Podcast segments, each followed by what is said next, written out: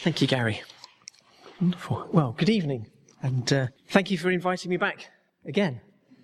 So one day you'll get bored of me, but um, I'm very pleased you've still invited me back. It's lovely to um, to be here this evening and to um, address this subject. I um, I recently celebrated uh, my 25th anniversary of my ordination, and uh, I had the opportunity to um, uh, preach and celebrate uh, not a million miles away on um, uh, St. Peter's, or nearest Sunday to St. Peter's Day.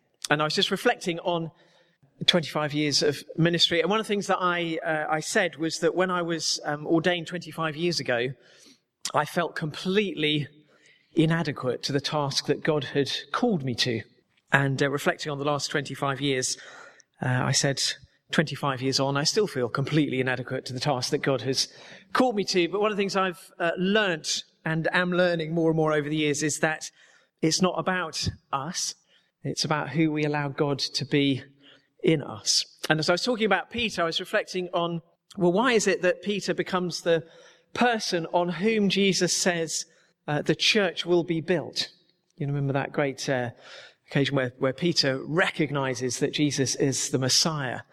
And uh, Jesus says to Peter, you know, on, you know, uh, on you will the church be built. And I was thinking, well, Peter's just uh, probably in his late teens, he's an uneducated fisherman. What is it about him that makes him become somebody on whom the church can be built? And I was reflecting on the fact there are perhaps two things about Peter, or two things that Peter discovers that means he becomes that person. And there are two things that uh, we too can discover. And they're the two things that, as we discover them, they become, uh, they make us become, if you like, little rocks on which the church is built. And if uh, Peter is the rock on which the kingdom of God is built, uh, well, God is always trying to build his kingdom on uh, the lives of his people. And the two things that Peter had discovered, uh, obviously, are first of all his relationship with Jesus Christ and his understanding that Jesus was not not just the Messiah, but the Son of God, the Savior of the world. But also the second thing that Peter discovers is that uh, Jesus gives to him this wonderful gift of the Holy Spirit. That means that as Peter lives his life, he realizes actually it's not about him. It's not about his education. It's not about his qualifications. It's not about who he is. It's about who God is in him and through him. And uh, there's wonderful liberation in the way that Peter comes to uh, to live his life. One of the things I love about Peter is that he's uh, he's very raw. He's not the finished article. He's always speaking first and thinking afterwards, and he's always making mistakes and putting his foot in it. But he's very enthusiastic, and uh, he's enthusiastic about Jesus, and he's enthusiastic about what God can do in him and through him. I may have mentioned uh, before. I'm not sure of that wonderful occasion in Acts three where Peter and John go up to the temple uh, to pray and they encounter the crippled beggar. And uh, the beggar's expecting money, and Peter says, Well, we haven't got any money, but what I have, I give you. Stand up and walk. And what is it that Peter has discovered that he has? Well, he's discovered that he has a saving relationship with God through Jesus Christ, and he disco- has discovered that he has the Holy Spirit, and therefore he can do the things that he's seen Jesus do. He's lived alongside Jesus for three years. He's watched Jesus in his ministry. And Peter understands that because of this gift of the Holy Spirit, he can uh, build the kingdom in the way that he's seen Jesus build. And as we meet this evening, we may look at ourselves, we may look at each other, and we may think, well, who are we to build the kingdom of God? Well, who is Peter? Who is any of the apostles? Who are any of the disciples? Who are any of the people on which God has built his kingdom? Uh, I remember many years ago we had a, a faith sharing team come to uh, church where I did my second curacy up in the northeast in Chester-le-Street. And there were three couples who came on this team and uh, over the course of the weekend they were praying for people and ministering to people and uh, uh, hearing from God and speaking into, into people's lives and praying with great confidence. And partway through the weekend, uh, our folk became aware of the fact that this couple, they were in their early 20s, I guess, had only been Christians for about six months. And yet here they were uh, ministering with uh, great power and authority and confidence, uh, purely because they had understood that as they came into that relationship with Jesus Christ, they received everything that they needed in order to build the kingdom of God. And in that moment that they received Jesus Christ, they received uh, the gifts of the Spirit that would enable them to build God's kingdom. The fruit of the Spirit uh, would grow in them over time. But they understood that the gifts of the Spirit were available to them. And for a number of our folk at the time who had been Christians for many, many years, they were kind of taken aback that here were these sort of newcomers to the faith who were doing things that they'd never dreamed of doing and never dared to do. And they suddenly thought, well, if they can be ministering in this way, why, why aren't we? What is it that they've discovered that we haven't? And it was just something about this understanding of the fact that as you come into a saving relationship with Jesus Christ and receive that gift of the Holy Spirit, so you receive everything that you need to do to get the job done, to build the kingdom of God. So often we're, we're still waiting. We're waiting to be ready. Uh, we think, well, we need to do another course, or we need to learn more, or we need to be more mature in the faith before. And we, we kind of have, have this, uh, we think, well, one day I'll be ready to do all those things that I see other people doing. Uh, the reality is, if we wait until the day that we're ready, uh, we will never start. Uh, Jesus didn't wait till his disciples were ready before he sent them out on mission. When the disciples were sent out on mission, they didn't even understand who Jesus was. You know, when they're sent out, you know, healing and preaching the kingdom of God, they don't understand that Jesus is the Son of God. And yet they're out telling people about the kingdom of God because they've learned something from Jesus. They weren't ready, but Jesus just told them to go and get on with it. And as they got on with it, so they learned. So that's all by way of um, just a bit of preamble, really. That we are the ones on whom God will build his kingdom because it's not about us, it's about who we allow God to be in us and through us. And the first, um, really, I just want to uh, uh, just see what the Bible says about this, uh, because uh, we don't really need to go any further than uh, than Scripture. That's why we have this book, because it reminds us of the things that we forget. And uh, in this passage from Luke chapter eight. 22 to that. I'm not going to talk about it in great detail, but one of the things that I understand more and more as I read the Gospels is that you see there's, um, the Gospels are not put together in a random way. In each of the Gospels, there's very, they're very methodical in the way that they're written, and there's a very clear structure in the way that they're, uh, the way that they're written. And the Gospel writers are very deliberate in the way that they construct their Gospels because there are things that they want the reader to understand. And, uh, uh, in this, this uh, series of episodes from uh, Luke 8:22 through to the beginning of chapter 9, there are basically four encounters where Jesus is involved in situations that are the situations that are beyond human control. So there's the storm on the lake, where the disciples are caught up in a storm that they can't control and they think they're going to drown. And then they come to the region of the Gerasenes and there's uh, this uh, demonized man who again is out of control. There's nothing that anybody can do about his situation. Luke makes it very clear that he's been chained hand and foot many times and he just breaks the chains. There's nothing that anybody can do about his situation.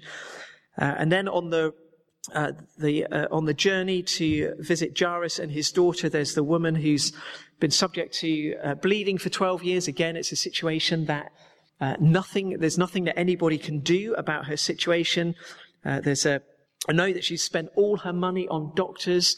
No one can make any difference to her situation. And then obviously they arrive at Jairus' house and they're too late. Uh, Jairus' daughter has died. There's nothing that anybody can do about that situation. And Luke puts these uh, these um, things one after the other after the other, and each one is sort of worse than the one that precedes it. And the thing that they have in common is that they're all situations that no one can do anything about. They're beyond human control until Jesus arrives. And because Jesus is in the boat on the lake, the storm is calmed. And because Jesus arrives on the shore, uh, the demonized man is set free and is suddenly dressed and in his right mind, and people are amazed. And uh, the woman who has been subject to this uh, bleeding, which is not just for her a physical problem, but it's a spiritual problem because it cuts her off from her community and it cuts her off from a relationship with God. When Jesus arrives, she is restored, restored to her community, restored to her relationship with God. And when Jesus arrives at Jairus' house, uh, the little girl is raised.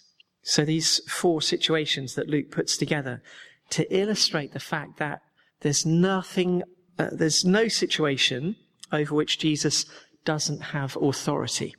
And then uh, we go straight into the beginning of chapter 9. Jesus called the twelve together. He gave them power and authority to drive out all demons and to cure diseases. And he sent them out to preach the kingdom of God and to heal the sick. So what's Luke's purpose in putting these things together? Well, Luke is very deliberate in, in saying, well, look, this, these are the things that Jesus does. There is no situation that Jesus walks into over which he doesn't have power and authority. And then guess what? Uh, Jesus sends out the 12 apostles with that same power and authority to go into similar situations and to do the same thing, to bring about the same result, to drive out demons, to cure diseases, to preach the kingdom of God, uh, to heal the sick. That's what Jesus' ministry is all about. It's about the kingdom of God. It's about telling people what the kingdom of God looks like and uh, showing them what it looks like. Saying this is what the, this is what happens when the kingdom of God breaks into uh, the present time. And the ministry and the mission that he gives to the disciples is exactly the same. And if you go into Luke chapter 10, there are 70, 72 who are sent out to do the same thing. That's the pattern that you see in the Gospels. Jesus exercises this ministry and then he sends out the disciples, the apostles, to continue it. And that's the pattern that we see. And then we come to, uh, uh, to Acts chapter 1, a very familiar, very familiar passage. Let me just uh, read these few verses uh, for you. Uh, on one occasion, while he was eating with them, he gave them this command Do not leave Jerusalem, but wait for the gift my father promised, which you have heard me speak about. For John baptized with water, but in a few days you will be baptized with the Holy Spirit. So when they met together, they asked him, Lord, are you at this time going to restore the kingdom to Israel? He said to them, It is not for you to know the times or dates the Father has set by his own authority, but you will receive power when the Holy Spirit comes on you. And you will be my witnesses in Jerusalem and in all Judea and Samaria and to the ends of the earth. Uh, it's puzzling, or it could be puzzling to think, well, why does Jesus ask, uh, ask them to wait? You just, uh, you know, remember what they have lived through over the previous uh, few weeks and what they have experienced, particularly thinking about uh, the Easter story. You know, the apostles, right, you know, had this um, great hope and expectation that Jesus was the Messiah that they were expecting. Uh, the Messiah who was going to come and lead a great uprising against the Romans, who was going to liberate Israel from Roman occupation, who was going to establish Israel as, a, as an independent kingdom again, and uh, he was going to defeat all their, their enemies, and they were going to be his kind of cabinet all around them. And then they get to Good Friday, and all their hopes and dreams and aspirations seem to be shattered. Uh, they're despondent, they're disillusioned. It doesn't seem to be working out in the way that they had hoped. The last thing they ever expected was that Jesus would be crucified. And at his death, it seems as if all their, everything they'd hoped for has died with him. And then three days later, suddenly everything changes. And this same Jesus that they've seen crucified is suddenly alive again. And you would think, well, having lived through that experience, the first thing that you would want to do would just be to tell everybody about what you had experienced. That's the nature of good news. When you have some kind of good news, the most natural thing in the world is to want to share that good news with uh, other people. If something amazing happens, you know, the, the, birth of a baby or, or a promotion at work or whatever it happens to be, if you receive good news, you want to share it with people. And uh, there can't be much better news than having watched Jesus die and then having met the resurrected Jesus and suddenly understanding what has happened or begin to understand what has happened, but certainly knowing that all your hopes and dreams that you thought had been crushed are actually now alive, but more alive than you ever thought they would be. And yet Jesus says to them, wait. Don't rush out and tell everybody. Wait. Wait for what? uh, wait, because in a few days you will be baptized with the Holy Spirit. Why is that so important? Well, it goes to the heart of the gospel and it goes to the heart of Christian discipleship and it goes to the heart of what the church is all about because what we are about is not communicating information. It's not what the Christian message is about. It's not just an ideology. It's not just a kind of self-help manual. It's not about things that you can, uh, you can learn. It's not about, uh, well, if you, if you sort of follow all these rules and instructions, then uh, life will be the way that it's meant to be. That's not what it's about. It's not about having information that we can, or simply about having information that we can convey to other people. It's about actually having power and authority to change the situations that people find themselves in. It's about having power and authority to actually say to people, look, look, this is what the kingdom of God looks like. This is what happens when uh, God is on his throne and recognized as such. I think more than, uh, more than ever in the culture and in the society that we, uh, that we live in, it's no, it's not enough for us to tell people that Jesus is good news. That doesn't cut any ice with anybody anymore. Simply to say that, uh, well, I know Jesus and Jesus is good news. Uh, what people need to see is, is that it actually, it looks like, it looks like good news. I was just at, um, uh, a, a missioners conference a couple of weeks ago and uh, the Church of England and a number of other partners had just um, uh, commissioned some research into uh, into what people think about uh, Jesus and uh, what they think about Christians and the church, and it's one of the largest um, uh, largest surveys that's uh, ever been commissioned. Uh, ComRes did it, and they questioned initially a thousand a thousand people, and then they tweaked it a bit, and then they questioned three thousand people. So it's a huge a huge survey. Most um, uh, surveys are about a thousand people. So they questioned completely random survey across the country of people from all different backgrounds and uh, all sorts of different walks of life, and just various questions about what do you think about uh, Jesus and what do you think about Christians, and some fascinating things have it's literally just been published last Monday. But one of the fascinating things that came out of it, one of the questions that people were asked, and it's a completely random survey of people across the country was, uh, and it's an online thing, so there's it's sort of multiple choice. You kind of tick which one you think is you most agree with. And one of the questions was, uh, do you believe that? It's a question about the resurrection. Do you believe that the resurrection of Jesus Christ uh, happened exactly as the Gospels describe?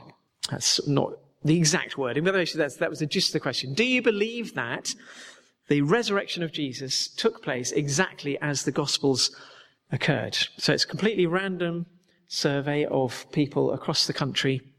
And you would think, well, I don't know, what do you think? What do you think the percentage was?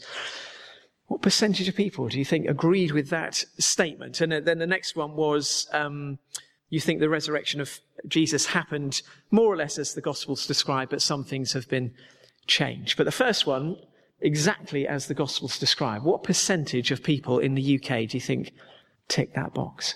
Anyone like to hazard a guess? 10%? Not 80%, not 10. It was 28%. 28% of completely random survey, 28% ticked that box. But number of people attending church is between 3 and 5%. So that means there are 23% of the population who do not need convincing that the resurrection of Jesus Christ is a fact. They ticked a box to say they believe it's a fact as the Bible describes. But what they, what's obviously missing is the relevance of that. They kind of tick the box, say, well, I believe it, but is irrelevant to the way I live my life.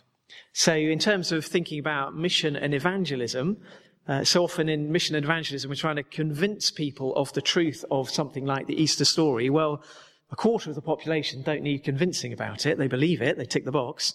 They just don't understand the relevance of it. Because so often, the way the church looks and the way that Christians look doesn't seem to present anything different from the life that they're already living. We don't look like good news. We don't look like actually there's anything particular going on in our lives that is any different from what's going on in, in their lives. And there's something crucial, I think, in this, uh, why Jesus tells the disciples to wait. Because actually it's not just about conveying information about history and things that have happened in history and about the life of Jesus, which is all very interesting. But what's the difference? What is the difference that it will make to my life? Where's the relevance for my life? And uh, that's why the disciples are told to wait, because he says, uh, you will receive power when the Holy Spirit comes on you. Why?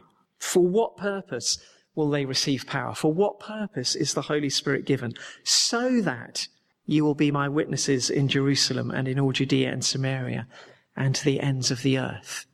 Uh, this um, uh, topic of of come Holy Spirit, of, of welcoming the Holy Spirit, having an understanding of the Holy Spirit, it's not a, it's sort of not an optional extra for sort of lunatic fringe of the church. It's an essential requirement that we have an understanding of the fact that Christian discipleship is about allowing God to flow through us and about allowing the life of God to flow through us, which is incredibly liberating because it means actually we don't need any particular qualifications to be the kind of person that God can use to build his kingdom. As we'll look at in a, uh, in a few moments, the, um, the qualifications, such as they are, are really quite simple. And the biggest one of them is simply that we have an, an openness to the Holy Spirit and allow him to work in us. I love the, um, uh, uh, the beginning of, of Luke's gospel, when the, when the angel Gabriel comes to Mary and tells her that she is going to uh, give birth to this child who will be the savior of the world. And she immediately objects and kind of has this question, says, well, I'm still a virgin. How can this possibly happen? And the angel says, well, the Holy Spirit will come upon you and you will uh, conceive. And I love the response that Mary makes at the end of that, given that uh, she would have understood very clearly the implications of being found pregnant and not married and all that that would have meant for her. And her response is, uh, well, let it be to me as you have said. Let it be to me as you have said. And the angel gave given this incredible life changing message and said, well, the Holy Spirit will come upon you. And Mary has to, I think, cooperate in that. Mary has to have a, a wonderful openness to God and a wonderful openness to the Holy Spirit. Uh, she could have had, you know, she does object, but she could have just put her foot down and said, you know, no way. And this, this is just impossible. This is not going to happen to me. But she says, let it be to me as you have said. And I think one of the, one of the things that I've learned over the years and I'm still learning is that one of the, the keys to discipleship is to say to the Lord, let it be to me as you have said. Let it be to me as you have said. It's all about whatever God wants.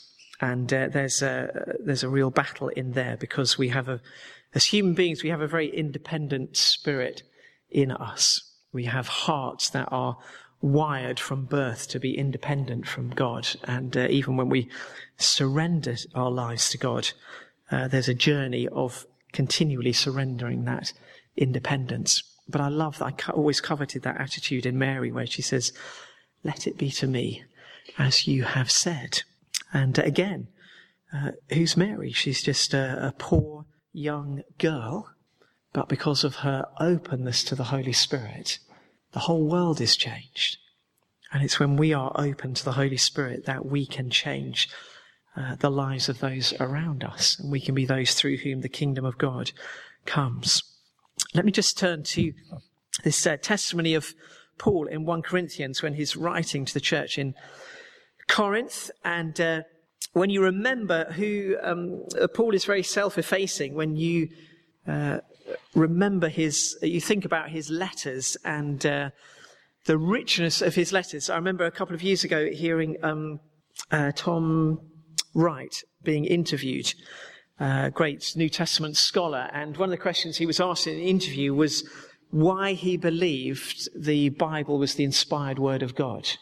You know, what was one of the why was one of the what was one of the reasons he believed that uh, it was the inspired word of God, and he just uh, held Paul's letters in his Bible. He just held them between his fingers.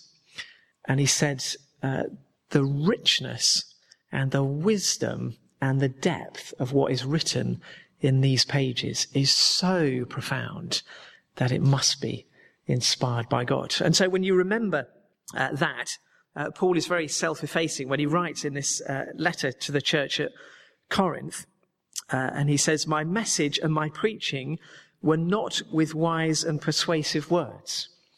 And you kind of think, well, what do we, th- you know, when we read Paul's letters, what do we think? We think, well, it's wise and persuasive words. He says, well, when I came to you, we're not with wise and persuasive words, uh, but with a demonstration of the Spirit's power, so that your faith might not rest on men's wisdom, but on God's power. So Paul, even in his um, uh, in his ministry and in his writing uh, and in his preaching, he's wanting to point people to the transforming power of God, not to his eloquence and not to the wisdom of what he's saying, not even to his uh, to his argument, although that's what we remember Paul for. He's saying he, he wants to point people beyond that. He doesn't want people to think this is just this is just a good message. This is just intelligent thought. This is just a good ideology that can change your life. He's wanting to point people to the kingdom of God, to, uh, to the kingdom of God in which people can begin to live even in this life that will transform their lives because you cannot change your heart and you cannot change the way that you live in the way that you need to simply by thinking about it. I remember as a, as a, a young teenager becoming aware of the fact that uh, I needed to uh, live a better life than I was and trying in my own effort to change the life that I was living at the time and failing miserably. Uh, one of the issues that I became aware of was the language that I used was uh, rather colourful in those days, and uh, I became rather uncomfortable with that, and I thought, well, I need to stop using that language. And uh, I remember th- giving myself a week to stop swearing, and I thought, when I've stopped swearing, then I will uh, tackle some other areas of my life. So I'll go for the easy stuff first. And uh, I think I gave up after about two hours because uh, I realised actually I was not capable of stopping using the words. They kind of be out before I could think not to use them. And uh, and then some years later, when I made a commitment to Christ and surrendered my life to Christ and invited uh, Jesus by His Holy Spirit to uh, live within me without trying, one of the things that I noticed in the days following that decision was that I had stopped swearing and I hadn't even thought, hadn't even thought to do it. And it was something that God had changed in me. And uh, for me, it was one of the evidences that God had indeed come into my life because when I invited him, there were no, um, I was just on my own. I had that little Journey into Life booklet by Norman Warren and I was sat on the edge of my bed, uh, all on my own. And I just read that booklet and I prayed the little prayer at the back of it and said, well, Jesus, if this is true, if you died for me, if, if this is all true that I've read, then I want to live the rest of my life for you. But there was no, nobody to pray for me. There were no kind of flashing lights, no claps of thunder. It was all very ordinary. Uh, but I knew that God had come into my life because suddenly he started to change things in me that I'd not been able to change in myself because that's the transforming power of the gospel. It's not just uh, good news to think about. It's good news that actually makes a difference. So in everything that we that we do and that we're uh, preaching and teaching and trying to demonstrate, it's all pointing beyond ourselves to the God who created us and the God who loves us and the God who wants us to be in relationship with him because at the end of the day, that's what the gospel is about. It's a saving message because people need to be saved.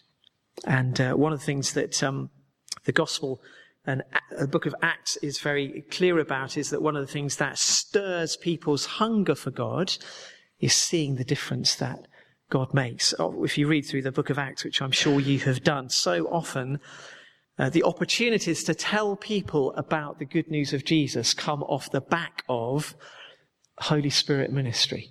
They come off the back of someone being delivered or off the back of somebody being healed.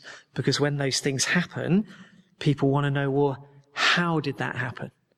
Uh, you remember the, the occasions when, um, you know, Paul does stuff and uh, people think, well, you must be a god. We want to worship you. But no, no, no, no. It's nothing. It's not me. This is Jesus. This is Jesus. When people see the kingdom of God, that it stirs their, uh, their thirst. You know, when I was here uh, uh, the other month talking about mission and evangelism, this is so tied up together because it's when people see the kingdom of God that it stirs their hearts to think about God and hunger after God. And that's Paul's testimony. It's not just good preaching, not just wise and persuasive words, but a demonstration of the Spirit's power. He's saying to the Corinthians, you know, that's what you saw. That's what made you thirsty. That's why there's a church which is now fighting and falling out. And we need to kind of fix it all up again. But that's how it began. So I want to think about some of the things that uh, prevent the Holy Spirit flowing in us and through us. Because as you'll see, the New Testament talks about four different responses that we can make uh, to the Holy Spirit. And I want to just think about these uh, this evening. Uh, because so often we, uh, so often we pray, come Holy Spirit, uh, without particularly thinking about uh, what we're doing or what we are asking for. And uh, in Ephesians uh, chapter 4, Paul writes uh, this. He says, Do not grieve the Holy Spirit of God, with whom you were sealed for the day of redemption. Get rid of all bitterness, rage, and anger, brawling and slander, along with every form of malice. Be kind and compassionate to one another, forgiving each other, just as in Christ God forgave you.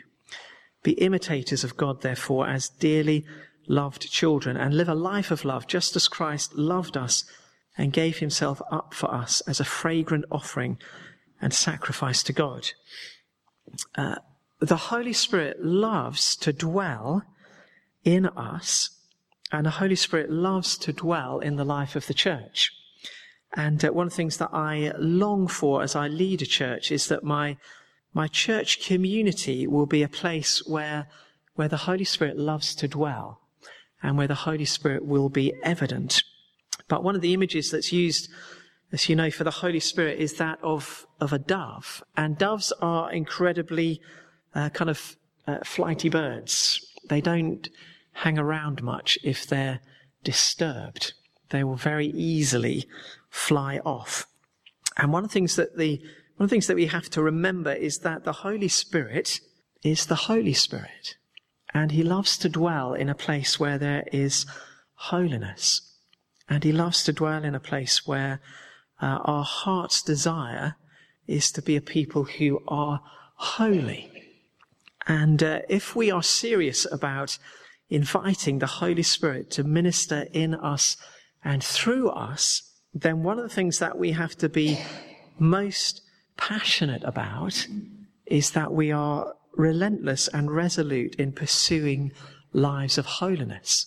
That we are allowing God to search our lives. We're allowing God to search our hearts, that we don't tolerate uh, sin in our lives, that we don't tolerate compromise uh, with the kingdom of God.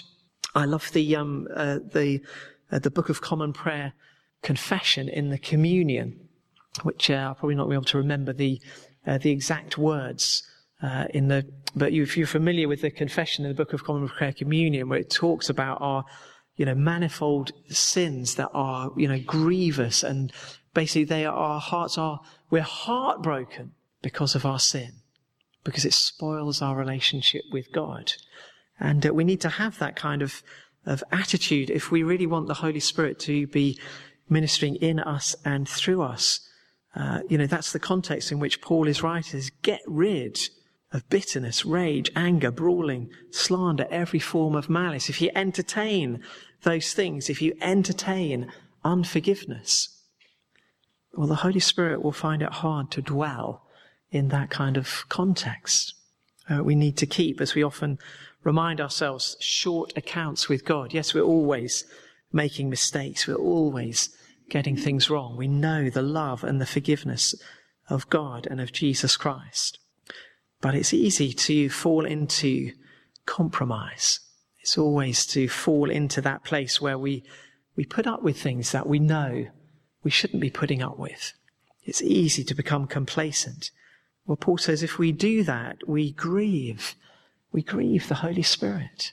And if we grieve the Holy Spirit, then, uh, like the dove who is disturbed, he'll leave. So we need to allow ourselves to be challenged and allow God to search our hearts.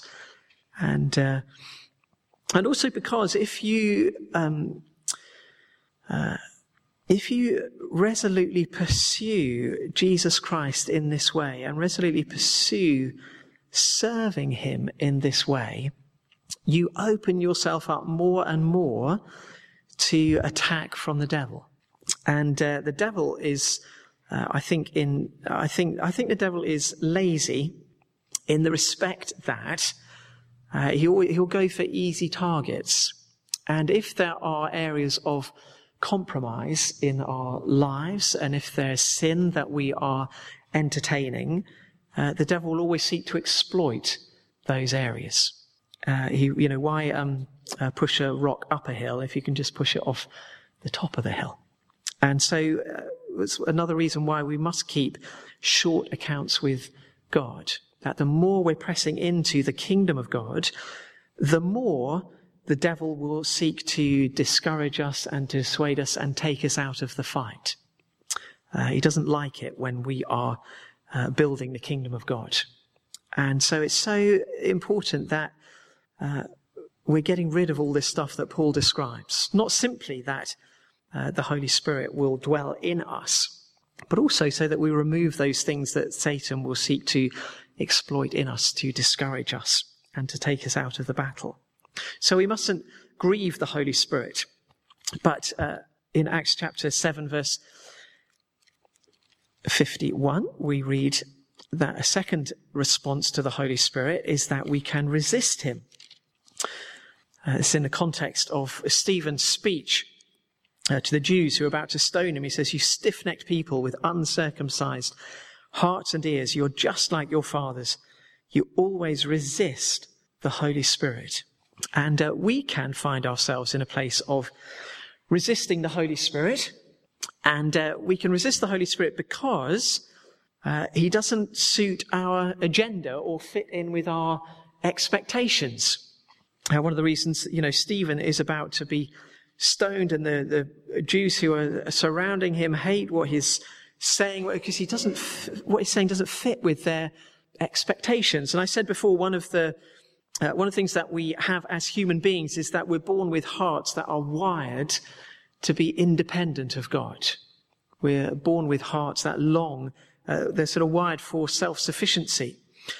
And yet, when we come to Jesus Christ, we have to surrender that independence. We have to surrender that self sufficiency. But that is a lifelong journey because all the time, at least maybe it's just me, uh, all the time I'm trying to wrest control uh, back from God because being out of control uh, feels very scary.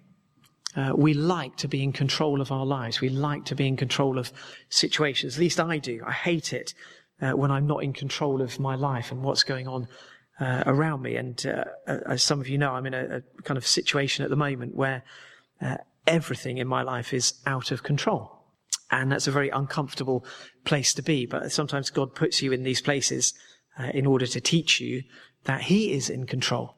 And when you're not in control, that doesn't actually matter because um, He is in control and He has a, a love for us and a faithfulness towards us. And sometimes in these seasons, it's all about learning about that. But I hate being out of control. I was um, uh, went to boarding school. One of the things that you learn at boarding school is how to be incredibly self-sufficient and controlling of your environment. And it's very difficult to unlearn uh, those lessons. And so uh, sometimes the Holy Spirit will want to uh, push me in a direction or, do, and I, and I sort of put my foot down and say no, because I don't want to go in that direction. And it's taking me out of my comfort zone. And we don't like being taken out of our comfort zones. And so we can end up resisting the Holy Spirit. I remember my, when I was at university, I went to, um, uh, uh, it was a, an extraordinary church. It was described uh, in those days as an Anglo-Catholic charismatic evangelical church. Uh, and it was all of those things uh, because there was a lovely guy, um, Stephen Sykes, who was the vicar, uh, who was um, very Anglo-Catholic. That was his tradition.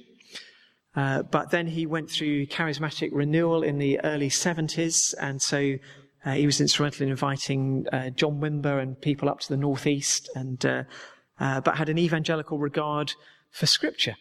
So it's this kind of an extraordinary mix of Anglo-Catholicism, evangelicalism, and, uh, and, sort of charismatic, and it was just this amazing sort of blend.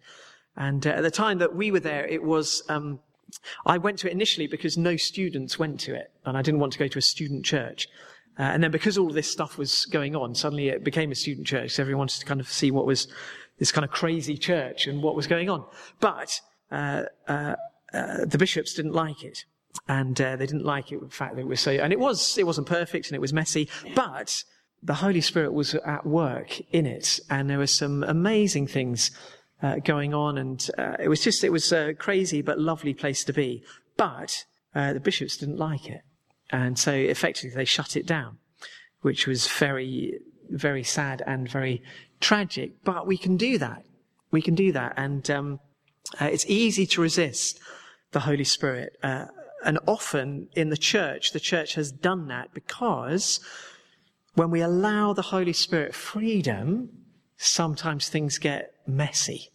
Uh, but I always I remember one thing that um, uh, David Pytches said one time. He, he says it's it's like um, uh, he says it's like the, it's like a creche.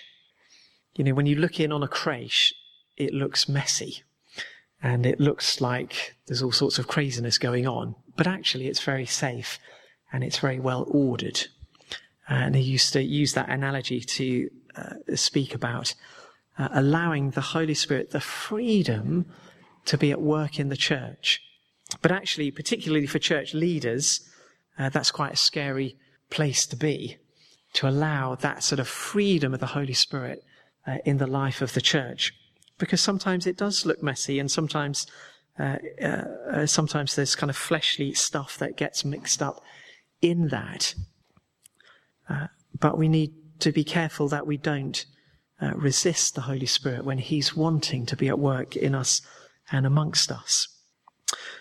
And then we can um, end up, we can quench the Holy Spirit. Paul writing to the Thessalonians, 1 Thessalonians 5, uh, in these um, sort of uh, instructions to the church as he signs off his letter, he says, Be joyful always, pray continually, give thanks in all circumstances, for this is God's will for you in Christ Jesus. Do not put out the Spirit's fire. Do not treat prophecies with contempt. Test everything. Hold on to the good. Avoid every kind of evil. Don't put out the Spirit's fire. It's very easy. It's very easy to quench the work of the Holy Spirit uh, in our midst and in the life of the church. And uh, we can do that in, in different, different ways. Sometimes it's simply because we uh, we get tired or we become complacent or we become uh, we become blasé. I think particularly in uh, in our own context, in the sort of uh, the context of the church in the West, we it's very easy to be to be church uh, in our own strength and with our own with our own abilities. Uh, you know, we can make church function uh, almost without God. You know, we can do churchy things, we can do lots of activities, we can be very, uh, we can be very busy, uh, and actually we can neglect to allow the Holy Spirit to truly be at work in us and through us. And uh, uh, in my own walk as as a Christian, I can I can do a lot of the things that I do as a Christian and a lot and in ministry almost without relying on the Holy Spirit. There are lots of sort of practical things that I can do uh, just in my own in my own strength and with my own resources. But actually, that's not, not what I need to be about. It's about allowing the Holy Spirit to be at work in me and through me. And so I need to be constantly uh, being putting myself in that place of dependence on God and dependence on the Holy Spirit. and deliberately pushing myself out of my comfort zone so that I'm in a place where I can't rely on my own resources, but I have to rely on the Holy Spirit so that that stirs up the Holy Spirit's fire in me. And we need to do that, have that sort of same attitude in the life of the church that we're not simply doing the things that we can do because we're a bunch of uh, able able people who have you know gifts and talents that are natural and that we can bring to the you know bring to bear. But that actually we're we're sort of we're trying to push ourselves out of our comfort zone into a place where we need to be dependent on the Holy Spirit and where we're constantly asking God's Holy Spirit to be at work in us and through us that we don't become complacent that we don't get to that place where we become blasé, we treat prophecies with contempt, as Paul describes it, but that we're constantly looking for the fire of the Spirit to be at work in us and to us, and that we're encouraging one another in that. And then just finally, to go back to um, uh, Ephesians, this uh, second piece of advice in Ephesians that Paul writes to uh, writes to them that he says, uh, Don't be drunk on wine, which leads to debauchery. Instead, be filled with the Spirit. Speak to one another with psalms, hymns, and spiritual songs. Sing and make music in your heart to the Lord, always giving thanks to God the Father for everything in the name of our Lord Jesus Christ. Be filled with the Spirit. And I'm, I'm sure you know that the, um, the tense of the verb that Paul uses is uh, present continuous. In other words, this is not, this isn't a one-off thing. This is not hap- something that happens once and is then not repeated. Uh, the tense of the verb that he uses is this is something that you need to do and then you need to do it again and then you need to do it again and then you need to do it again. Why do you need to be filled with the Spirit again and again and again? Because we grieve the Holy Spirit and we resist him and we quench his fire we, we will do that. And when we do that, then we need to come back to God and say, fill me, fill me afresh again. It's one of my uh, continuing prayers is that God will, God will, con- will fill me with his spirit because I realize there's nothing that I can do for him without him.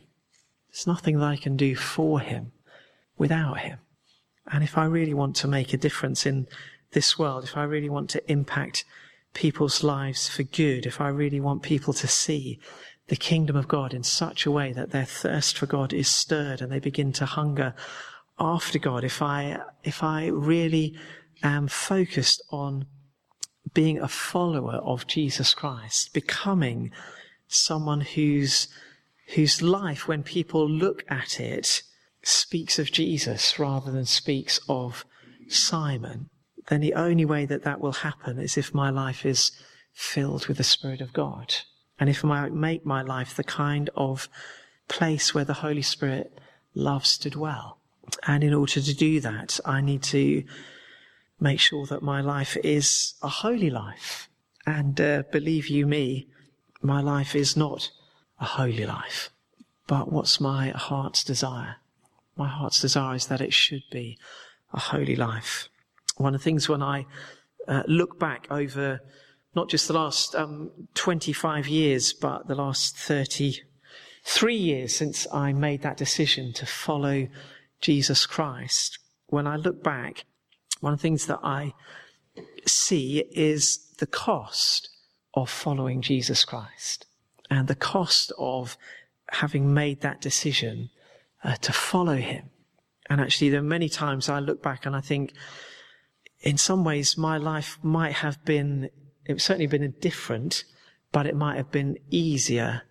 It might have been more comfortable if I hadn't chosen to follow Jesus Christ. But I made that decision that I would live the rest of my life for Him, whatever it cost. And so having made that decision and having kind of reflected on the cost of having made that decision and following Him, I don't want to live a life that doesn't make a difference for the kingdom of God. And so if I want to live a life that does make a difference for the kingdom of God, I can't be half-hearted about my pursuit of the things of God. I can't be half-hearted about pursuing holiness in my life. I can't be half hearted about pursuing, uh, uh, uh, uh, pursuing a life that looks, uh, I don't want to say this, but that looks like Jesus. By which I mean a life that people look at and they don't notice me. They notice something bigger than me because it's Jesus that they see in me. And in the end, this, you know, come Holy Spirit, what is that all about? It's not so that we can have um, toys to play with. It's not so that we can have the gifts that we can, uh, you know, that we can use that are um, uh, supernatural and are spectacular. I think our, our eyes are always always drawn, aren't we, to the things that are spectacular and unusual and that look different. But actually, it's about it's about living the life that God has created us to live. And it's about living a life that makes a difference. And it's about living a life that looks like the life of Jesus. And it's about becoming people who are noticed not because of who we are, but because of who Jesus is in us. Uh, one of the one of the things that I uh, often uh, often comment on, uh, just in a context of people who lead worship, is that I often say that the uh, uh, I love it when you have a worship leader who goes unnoticed. When someone leads worship, and when you leave, you have forgotten who led the worship because that means you've not noticed them, but you've noticed the Jesus whose attention they were gifted to draw your eye to. And uh, I often say that about worship leaders that the, uh, they should be unnoticed. And I think that about Christian disciples is that actually we should go unnoticed because it's Jesus that people notice. And the only way that that happens is when the Holy Spirit comes and we welcome him and he dwells in us and, and our lives become bigger than they would have been otherwise in every respect. And so I just want to encourage you again, as I'm sure you've been encouraged many times in the past. And as we come to this time of, of prayer ministry and praying for one another and welcoming the Holy Spirit, that this is all about allowing God to be God in us so that we become the people that He created us to be, not for our own benefit, but for the benefit of this world that is so lost and so in need of God. So I'm going to stop and hand back to Gary, and I hope that that's been helpful. And um, as I say, my most of my life is completely out of control at the moment, so um, I came not quite as fully prepared as I might like to have been, but I hope that that has helped you and encouraged you this evening.